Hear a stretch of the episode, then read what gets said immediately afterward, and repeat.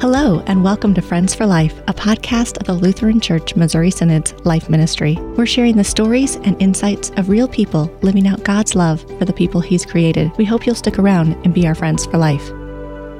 Thanks so much for joining us. I'm your host, Steph Neugebauer.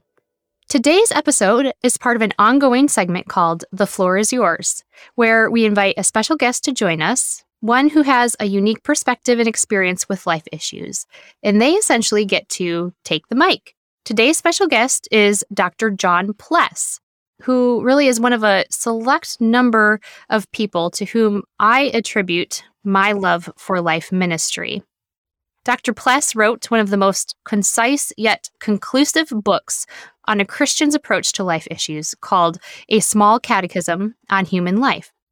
And so today he'll be reflecting on that work and discussing how our beloved Small Catechism from Martin Luther provides a very robust framework for Christian thought and action in regards to life issues. Dr. Pless, welcome. Would you please introduce yourself to our listeners? Uh, thank you very much, Stephanie. I am uh, Dr. John Pless. I teach uh, pastoral theology, catechetics, and theological ethics at uh, Concordia Theological Seminary in Fort Wayne. I have uh, been on the faculty here since 2000, so coming up on 22 years.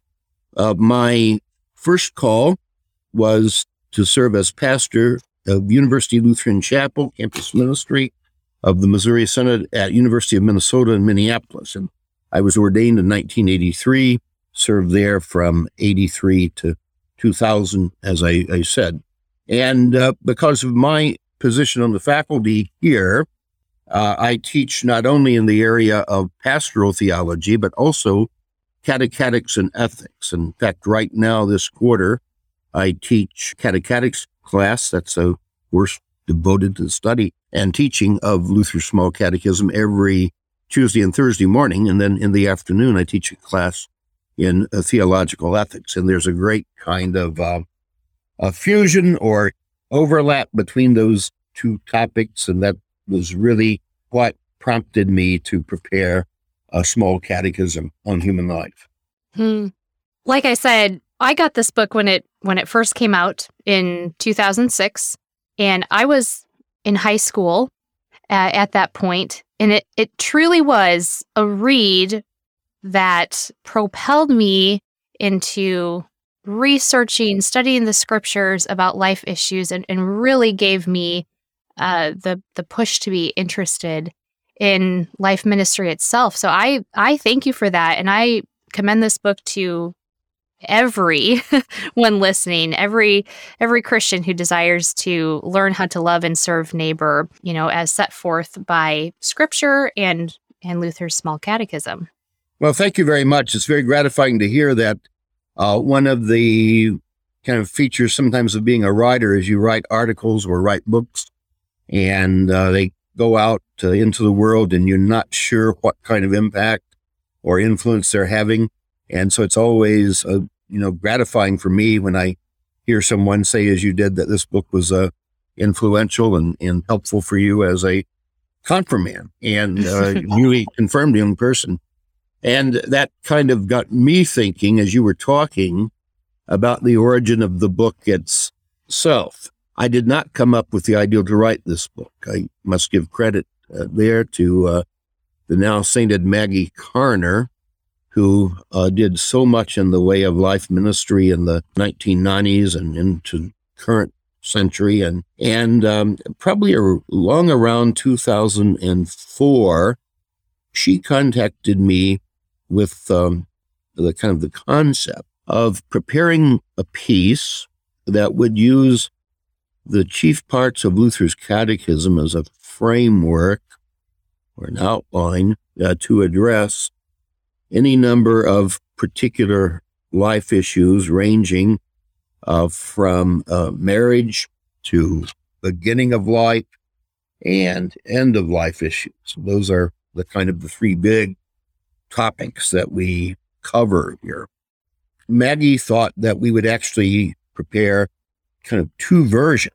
The version that I wrote here, a small catechism on human life, and then working with uh, an educator do a condensed pamphlet form that could be used in confirmation class and actually inserted in the uh, cover of Luther's Small Catechism.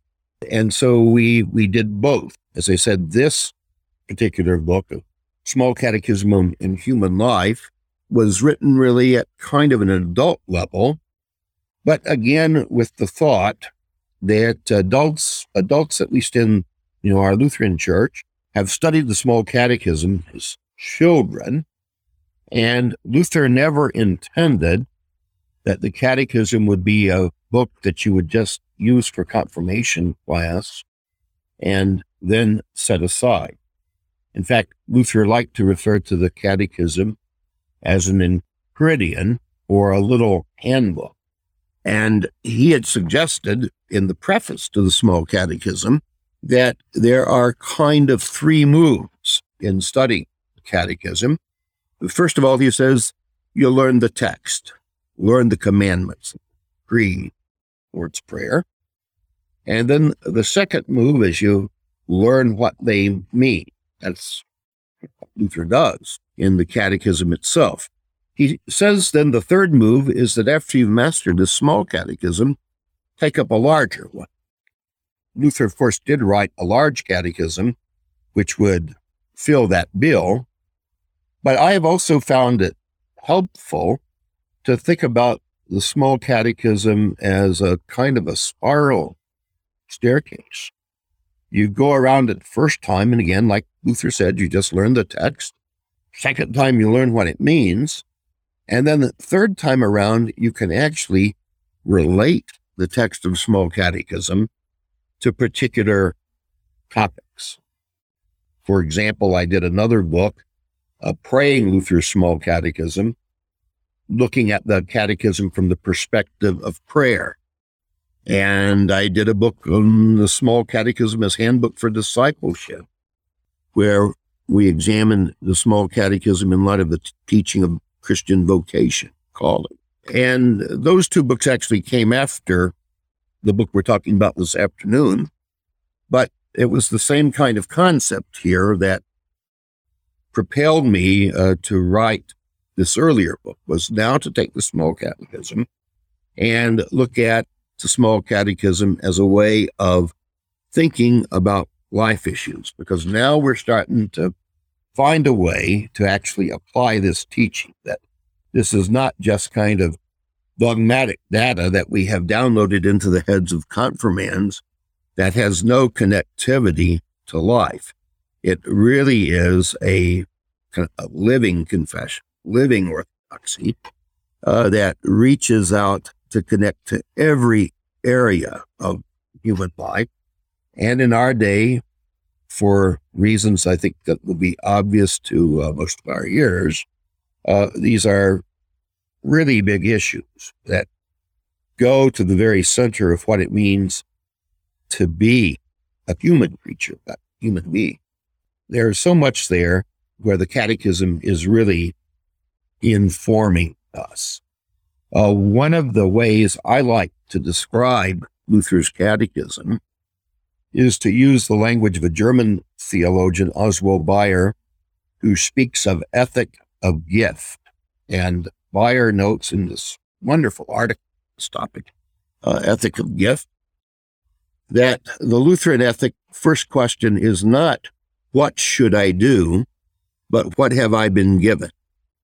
For Dr. Bayer, the takeoff point or the starting point is 1 Corinthians 4 7, where Paul asks the rhetorical question, What do you have that you have not received? And so the catechism really narrates all the gifts that God has given, even starting with the first commandment You shall have no other gods before me. There, God, in his divine jealousy, forbids us to have any other gods, any other entities, things, or beings that we fear, love, and trust in above him. The good news that is underneath the first commandment is that if you have the true God, namely Jesus Christ, you have all the God that you need. If you think about the catechism from this perspective of an ethic of gift, well, what else has God given? He's given us his name, second commandment, his word, and then you move into what we traditionally refer to as the second table of the law. He's given us parents. Fact, parents are the mass, to use Luther's language, through which God exercises his donorship of life, giving and bestowing life to us as the creator. He has given me my body. The fifth commandment protects body. And uh, the fifth commandment directs me also to help the neighbor in every bodily need, not simply to refrain from murdering the neighbor. And the sixth commandment, marriage. God wants to protect the marriage bed, this union, which he intends to be a lifelong union between one man and one woman. Or the seventh commandment, my possessions, my properties, the things that I have, and how I am not to break the rhythm of God's giving and the neighbor receiving by taking that which God has not given. Stealing. Eighth commandment, reputation, truth telling. And ninth and tenth commandments really circle back to the first commandment, even the desires of the heart, coveting not coaching away, uh, coaching away from the neighbor, his uh, uh, wife or his employees or his getting his property in any underhanded or dishonest way. And then you would move into the Apostles' Creed, the self giving of the triune God, Father, Son, and Holy Spirit.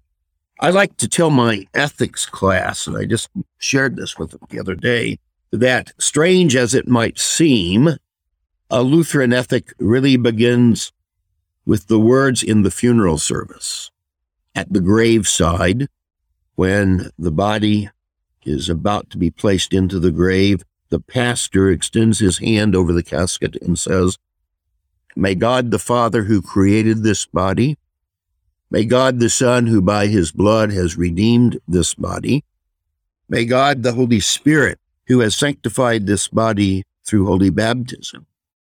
Keep these remains to the resurrection of all flesh. That little piece in the middle service actually echoes the three articles of the Creed God creates, He redeems, He sanctifies.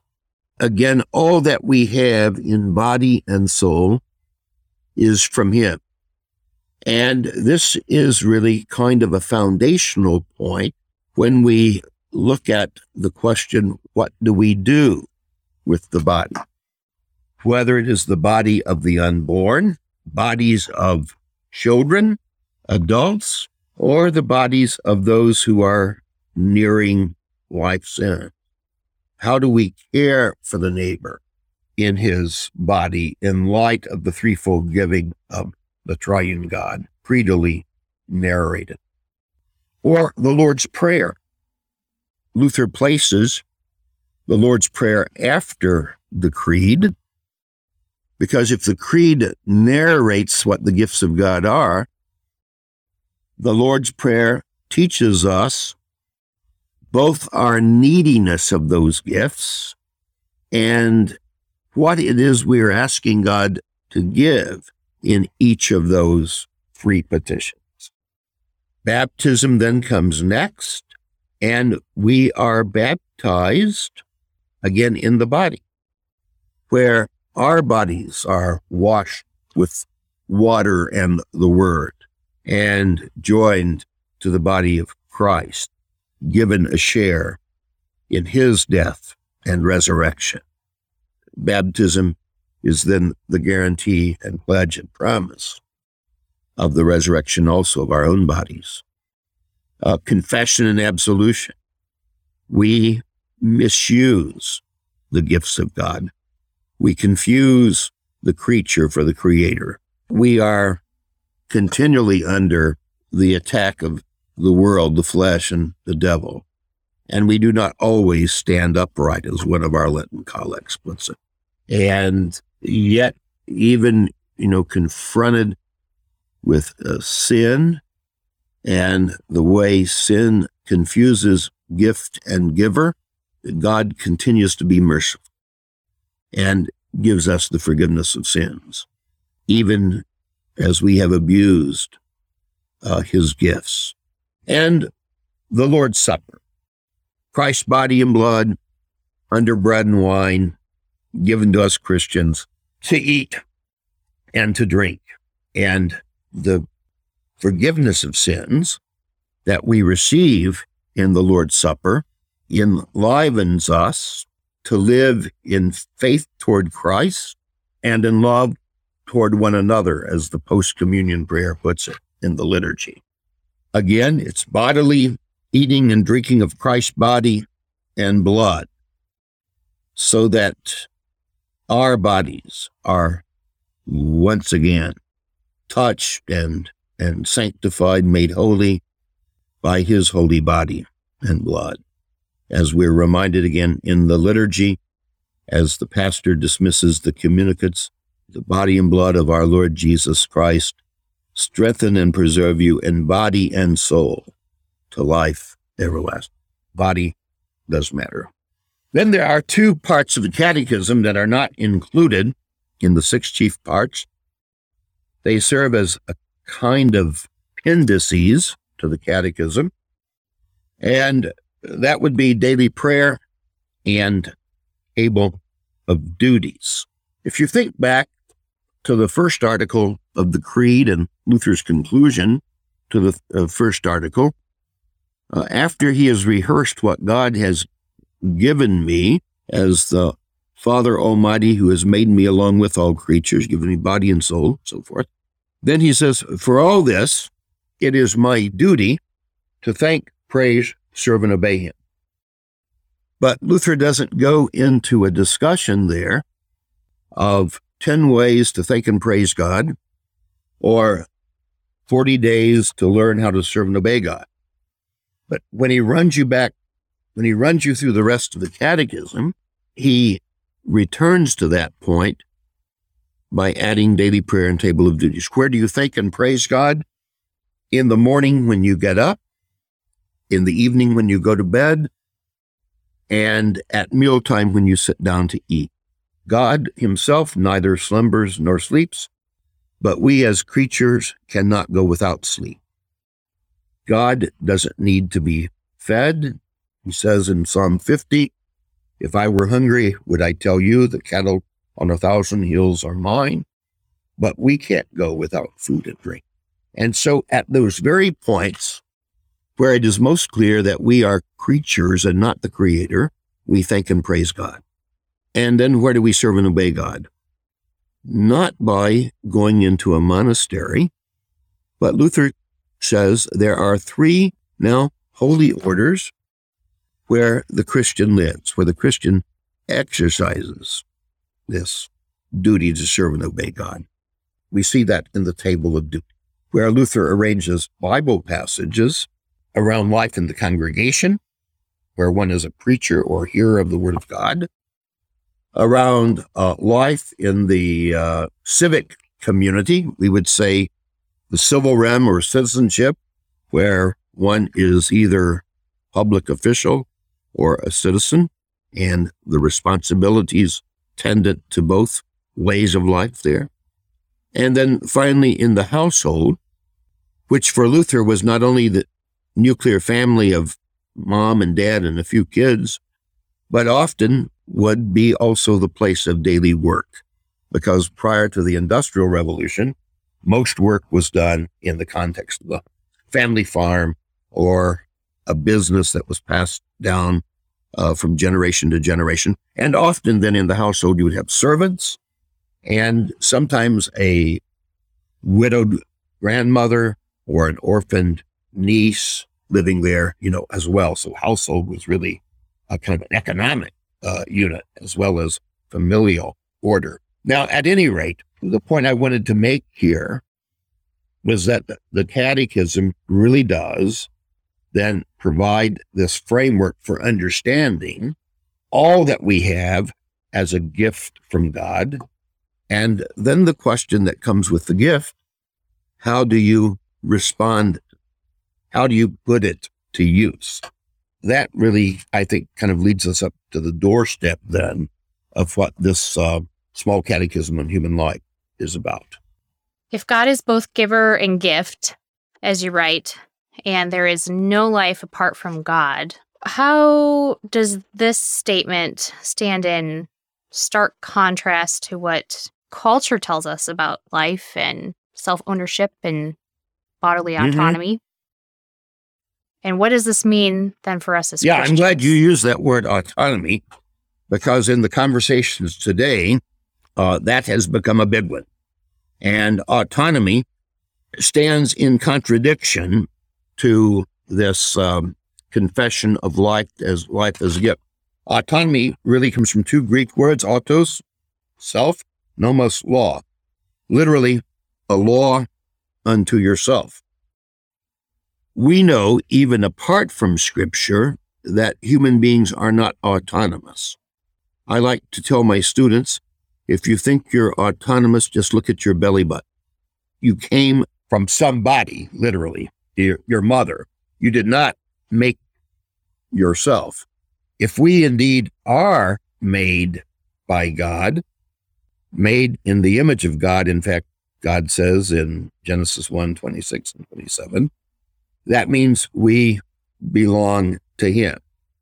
Now, the sinner, unbeliever, hears that as terrifying news because the old nature doesn't want to belong to anybody. I want to be free. I want to be me in the way that I want to exist. But that really is an impossibility. The Lutheran theologian of the last century, Werner Elert, wrote something to the effect that autonomy remains an unfulfilled illusion, that God has actually made you, and I cannot go back and undo, for example, the time of my birth. You know, I might think it would have been really neat to have been alive, you know, in the 16th century, the time of the Reformation. But I wasn't born in the 16th century. I was born in 1953. That means my life is tied down to a particular birthday. And my life on the other end will be tied down on the day of my death. And, and that what we want to emphasize, confess as Lutheran Christians, now we receive this life as a gift. We recognize that, to use the language of Paul in, in writing to the Corinthians, that we, our bodies are not our own, that we've been bought with a price. And Luther picks up on that language of possession, by the way, in the second article of the Creed, where he has us uh, confess, I believe in Jesus, Jesus Christ, my Lord, who has purchased and won me, lost and condemned person, that I may be his own.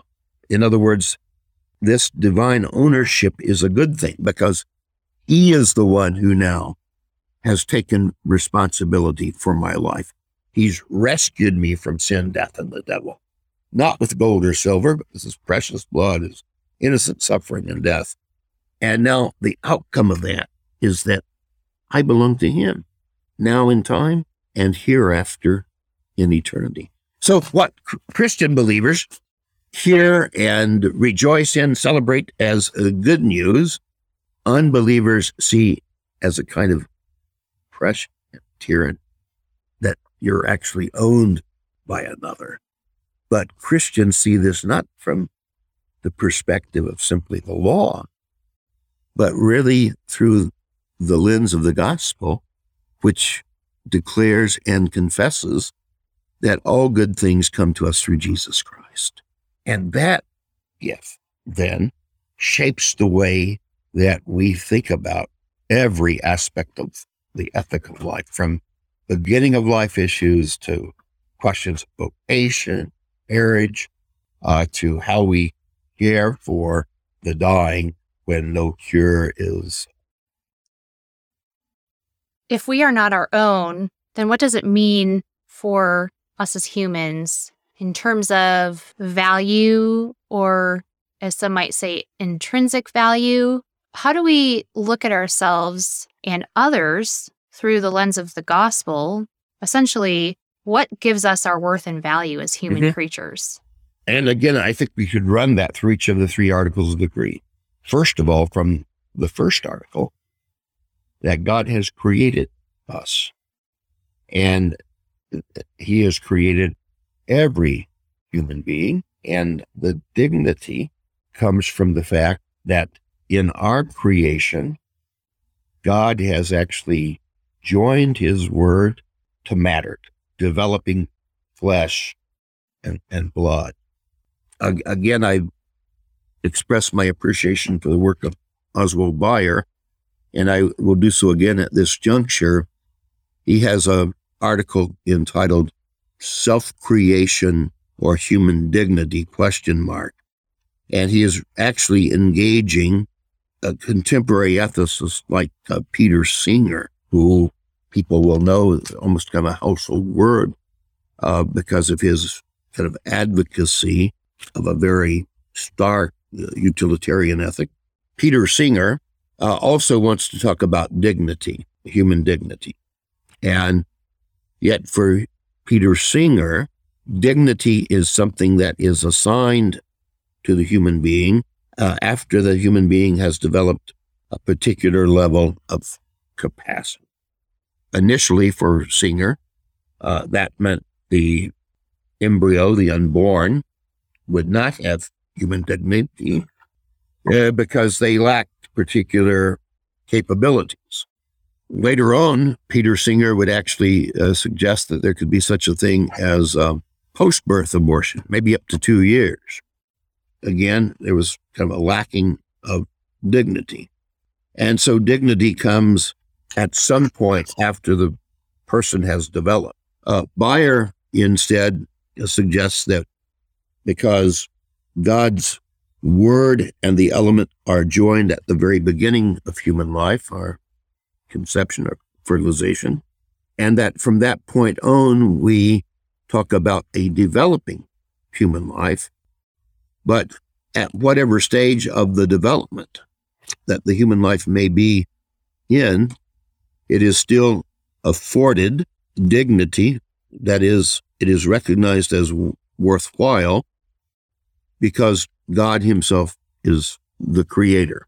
A Bayer, as a Lutheran theologian, actually unpacks this to remind us that our fundamental confession of the gospel is that God justifies the ungodly by faith apart from works of the law. So, just as in justification, God declares us worthy apart from what we do, going back to the first article of the Creed, uh, Bayer notes that Luther uses justification language even there in confessing that God has done all of this purely out of his fatherly divine goodness and mercy without any merit or worthiness in me. So, where the unbeliever will look at human life in terms of worth and that worth is related to what that person might do or what that person might contribute. We narrate the gift of human life from the perspective of what God has, has given. And so all human life, from conception to natural death, is afforded a dignity by the Creator, regardless of their own faith, even. It's just as in Luther's explanation of the fourth petition in the Small Catechism, uh, he echoes Jesus when he says, God gives daily bread to all people, even to the evil, to the wicked, without our prayer, without their prayer. So also God gives human life to all those he has created. And, and so we can talk there about an intrinsic worth to human life. It is not, in other words, a worth that has to be negotiated or demonstrated.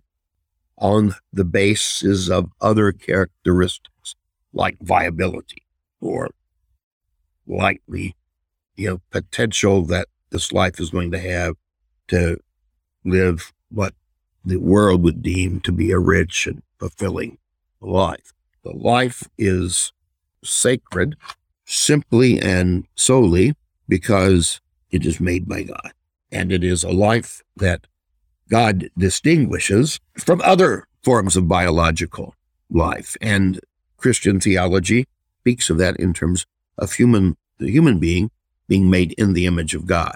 Animals may share certain biological characteristics with human beings, but finally, what separates man from animal is that uh, the human being, human beings, male and female, made in the image and likeness of God, Genesis 1 26.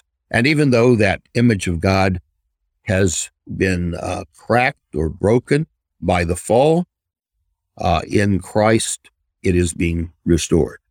And so, second article Christ has died for all people, and it is the will of the Father uh, that none be lost, all come to the knowledge of the truth and be saved through faith in this Jesus, and that God has created us for the destiny of resurrection. On the last day, he will raise me and all the dead, given to me and all believers in Christ eternal life. And so we rightly do battle against death, even as we recognize that uh, finally we all die. Believers have the promise that even though we die, we will have life in Christ's name uh, for eternity. We even have to pause a bit, I think, when we talk about my life. It's my life in the sense that it is a life that God has given to me. But sometimes the way we speak betray faulty assumptions. For example, one of the euphemisms that is often used for suicide, she took her own life. But if you think about it, suicide is such a terrible evil because this was a life that you're not given. You receive this life and you live this life in the care and the recognition of God's care and in the recognition that He is your God and will be with you, and that you don't take your life. That runs contrary again to the giving of God, and and that's why you know we uh, try to actually stand in the way of people committing suicide because it is a uh, way in which they are putting themselves in God's place and are not recognizing the life that they have as as a gift from him. And that could even translate to physician assisted suicide at the end of life. Exactly. Uh, exactly. And that uh, one of the things that I think we're being kind of pressed to think about even more is um, what is uh, what is the purpose of medicine? Uh, for a long time in the Western world, the practice of medicine was governed by the tradition of the Hippocratic Oath, where uh, the physician is not to be an agent of death, that uh, the physician is not to willfully do anything uh, that would would short. And we've seen kind of, I think, a transformation of, of medicine here when physicians are enlisted to be agents of the will of the patient in helping them end their own lives. Again, one of the very wise Christian ethicists from the last century, who ironically enough uh, held the chair of ethics at Princeton that is now occupied by Peter Singer, was a, um, a Christian minister by the name of Paul Ramsey. Paul Ramsey did a lot of thinking and writing on this kind of emerging field of biomedical ethics. He did a little book, I think about 1965, entitled The Patient as Person. And at that point, he was kind of pushing back against what was often identified as medical paternalism. I illustrate this for my students in my ethics class by talking about the medical TV shows I watched as a kid growing up in the uh, in the 60s. Ben Casey, MD, Dr. Kildare. In those movies, uh, it was not only the age of father knows best, but the doc, but the age of doctor knows best. The patient simply do whatever the doctor orders. And if you did what the doctor orders, Ben Casey, this kind of dashing young urban surgeon, could literally reach into the jaws of death and preserve life. But you see shifts in those medical TV shows in the 80s and 90s into 2000, you know, with General Hospital for a while, but ER, strong medicine, where you have a completely different understanding of the physician. The physician is now the one who is obligated to carry out the wishes of the patient. So I think it was uh, in Strong Medicine or ER, I can't remember which uh, episode few, just a few years ago. There's a African American man, single father, I think. Uh, his young son is in need of a heart transplant. They can't find a heart transplant.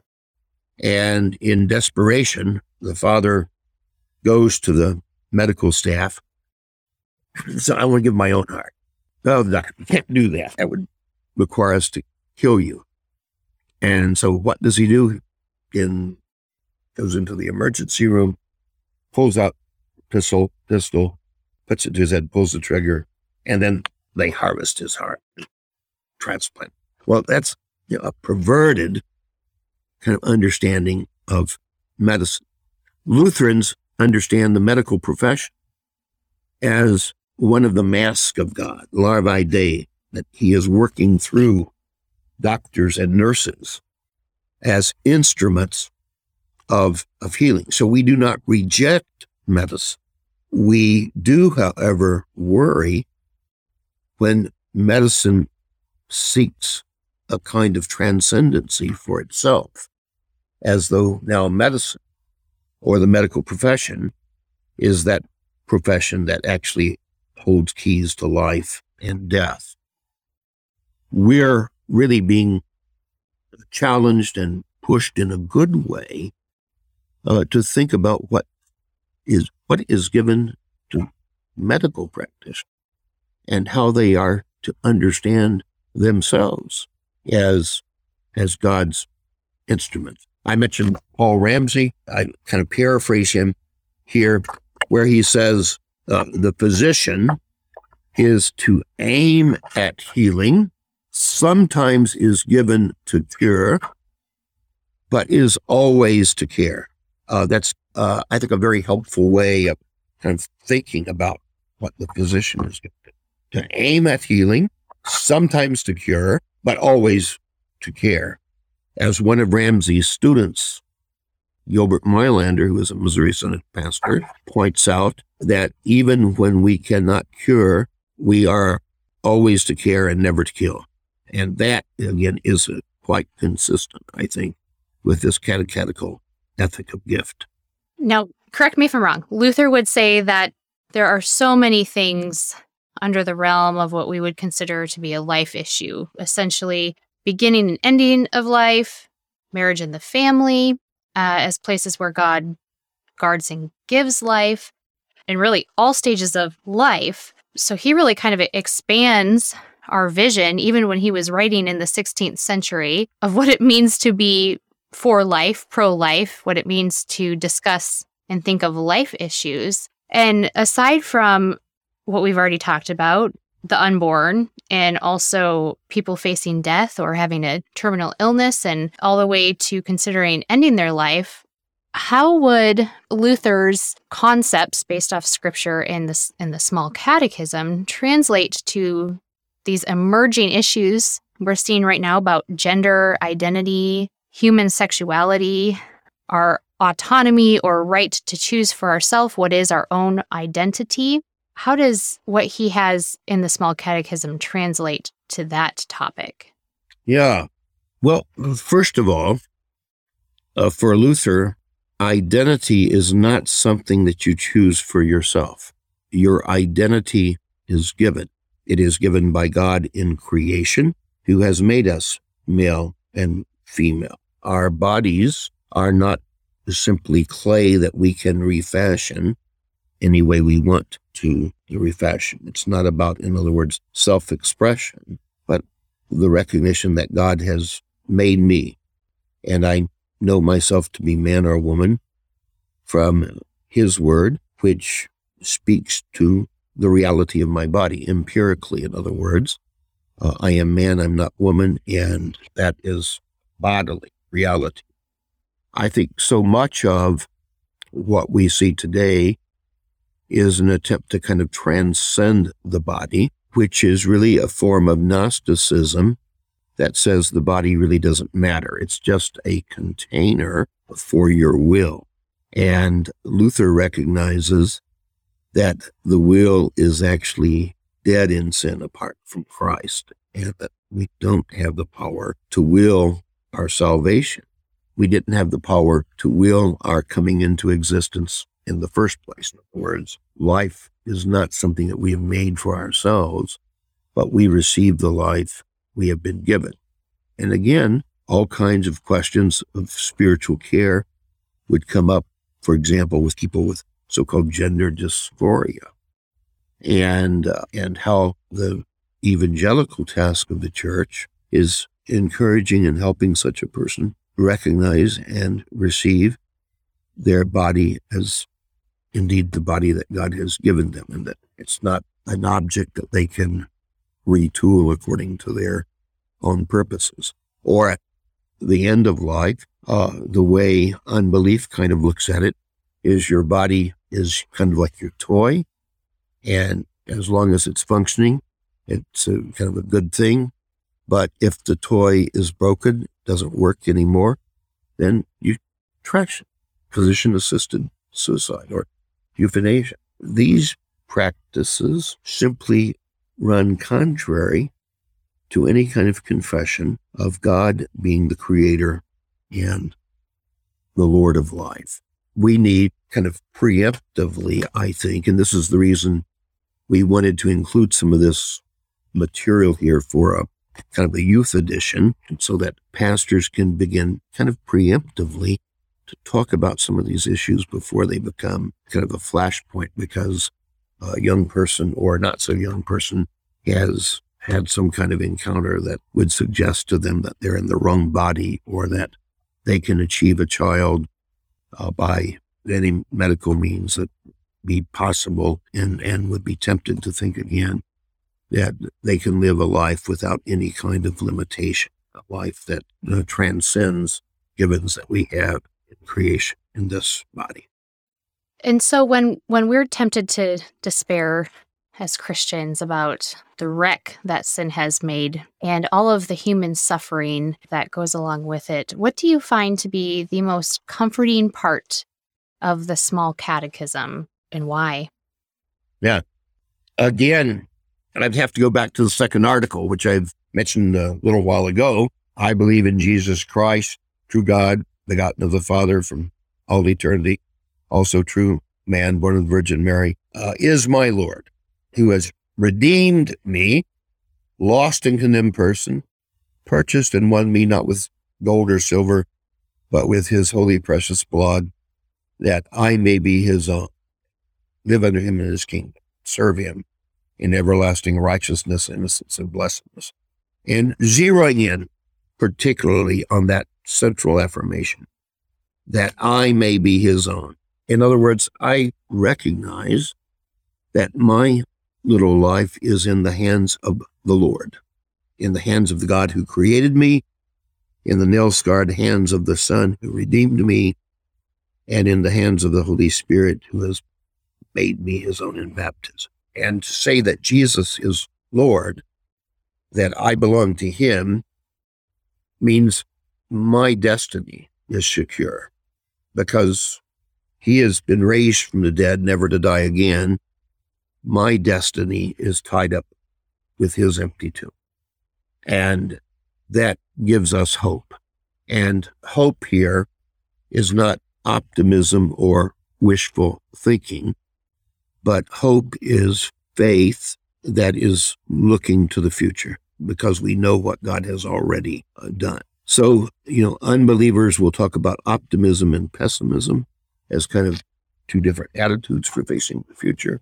The Christian has a third option, and that is courage. A courage that is born of my baptism into Christ and the sure promise that he gives me in that baptism that those who have been joined to Jesus' death will also share in the resurrection like him. So I can face the future with this courage that is characterized by this. And, and that means also in terms of our vocation, we do not as Christians forsake this dying world. Lutherans don't embrace the so-called Benedict option that we're just going to have our little kind of holy huddle and the world can kind of go to hell in a handbasket and we'll just kind of self-preserve. No, we recognize that the life God has given us is a life that is not to be self-enclosed, but turned inside out to serve the neighbor in love. And so we will continue to live, to use Jesus' language, as salt and, and light. Salt, which serves as a um, preserving agent in decaying creation, and light that means that we recognize the truth of Him who is the light, and we reflect that light. And we can do that also with great joy. As Christians live the life of faith, uh, we are not kind of pessimistic, as I said, or dour or um, simply nelly negatives, as some people have described Christians, but we are very positive, and it's a positivity based on what God has given. And so we talk about joyfully pressing this faith because the Lord that we serve is abundant and packed full of mercy, good gifts. And we want to we do in the catechism. Again, extol those gifts. And thank you for reminding us, Dr. Pless, or for at least giving us this beautiful starting point that you have in your book of the pronouncement of faith as Christians that God is both giver and gift. From that starting point, we can move forward and, as you said, joyfully serve our neighbor joyfully live in our baptismal life and have courage to persevere until our natural death and with the sure and certain hope of the resurrection of our bodies. And as Dr. Martin Luther had intended for his small catechism to be a, a handbook, one that is circled back to time and time again throughout a person's life, Dr. Pless, you have provided us with an incredibly helpful handbook that I have read at least four times through and is a quick and easy reference for um, anyone uh, who possesses this book. And so I strongly encourage all of our listeners to find this book, receive it, and have it on your bookshelf, not only keeping it on your bookshelf, but bringing it out often to read and to reread. And if you're wondering, listeners, where you can find this book, currently it is available on the CPH website, that is concordiapublishinghouse.org. And then, in addition to the physical copy, you can also get the digital copy, uh, which is also available in Spanish and Russian, in addition to English, on our website, www.lcmslife.org. You can also find other books by Dr. Pless through our website, including a pamphlet entitled Mercy at Life's End. Dr. Pless, where can you get the other books that you mentioned you had written, Owen? Those are available from Concordia Publishing House as well. Thank you so much for having me. I enjoyed this, and uh, thank you for your uh, strong witness uh, to the life that we have in uh, Christ Jesus appreciate the time to be with you today. Thank you. And we want to thank our listeners too for tuning in. If you liked what you heard, please leave us a review and don't forget to click the follow or subscribe button so you don't miss out on upcoming episodes. New episodes drop twice each month. You can find us on Facebook and Instagram as Friends for Life LCMS. And finally, listeners, we want to hear from you. Do you have an idea about a guest you'd like to hear from or a topic you want talked about? Email us at friendsforlife at lcms.org. We want to hear from you about what you want to hear about when it comes to issues of life. Thanks for joining us. Friends for Life is a podcast that introduces listeners to life issues by introducing them to friends who stand for life.